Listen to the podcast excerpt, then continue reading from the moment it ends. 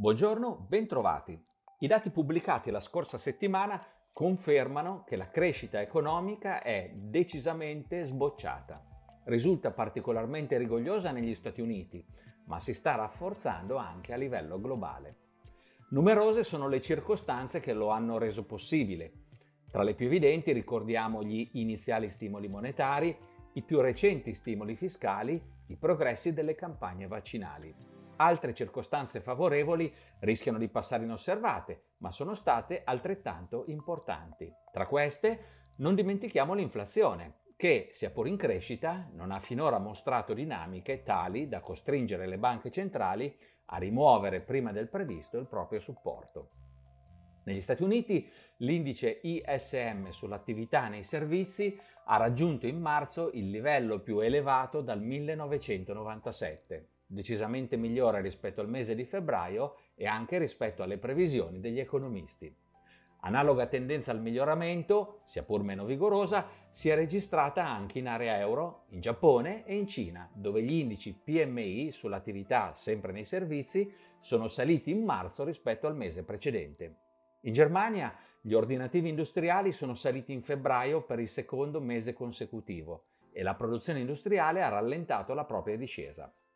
La fiducia degli investitori sulla situazione economica, presente e futura, dell'area euro ha raggiunto in aprile il livello più elevato dall'agosto 2018. Infine, il Fondo Monetario Internazionale ha stimato che l'economia globale crescerà quest'anno del 6%, il ritmo più elevato dal 1976. La lettura delle minute della scorsa riunione della Federal Reserve ci ha confermato che la banca centrale non si aspetta un duraturo aumento dell'inflazione e intende quindi mantenere inalterati gli stimoli monetari finché l'occupazione non sarà tornata ai livelli di prima del contagio. Registriamo però che la scorsa settimana i prezzi alla produzione negli Stati Uniti ma anche in Cina sono saliti più del previsto nel mese di marzo. Negli Stati Uniti in particolare si è trattato del maggiore incremento da quasi dieci anni. Questi dati confermano che le pressioni sui prezzi ci sono e legittimano quindi i dubbi degli investitori sul futuro dell'inflazione, nonostante le rassicurazioni delle banche centrali. I tassi di interesse la scorsa settimana in America hanno proseguito la fase di stabilizzazione, chiudendo sulla scadenza decennale a 1,66%, sostanzialmente invariati rispetto alla settimana precedente. Ciò ha ulteriormente rassicurato gli investitori e consentito quindi ai listini azionari di chiudere una settimana decisamente positiva, facendo segnare ad alcuni di essi i nuovi massimi storici. Registriamo un più 2,7% per lo Standard Poor's 500, un più 3,1% per il Nasdaq, un più 0,8% per l'Eurostox 50. In lieve calo il Nikkei a meno 0,3% e l'indice MSI dei paesi emergenti a meno 0,6%.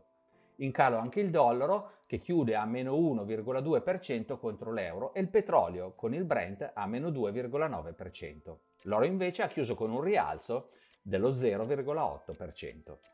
In conclusione, negli Stati Uniti la prossima settimana vedremo l'inflazione di marzo, l'indice della Federal Reserve di Filadelfia sull'attività manifatturiera e l'indice dell'Università del Michigan sulla fiducia dei consumatori, entrambi relativi al mese di aprile.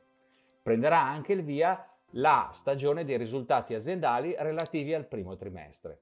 Potremo infine monitorare la produzione industriale e le vendite al dettaglio di marzo negli Stati Uniti e anche in Cina. Da qui in poi la crescita economica ha la grande responsabilità di non deludere gli investitori. I dati economici non continueranno indefinitamente a sorprenderci in positivo, ma gli attivi rischiosi avranno comunque la possibilità di mantenere una tendenza positiva se le circostanze che hanno reso possibile la ripresa non verranno meno. Tra queste, l'osservata speciale rimane sempre la politica monetaria negli Stati Uniti. Nel momento in cui la Federal Reserve soddisfatta della solidità dell'economia oppure preoccupata dell'inflazione, lasciasse intuire l'avvio di una graduale rimozione degli stimoli monetari, ecco che allora i mercati finanziari dovrebbero affrontare un test molto impegnativo. Grazie per l'attenzione e appuntamento alla prossima settimana.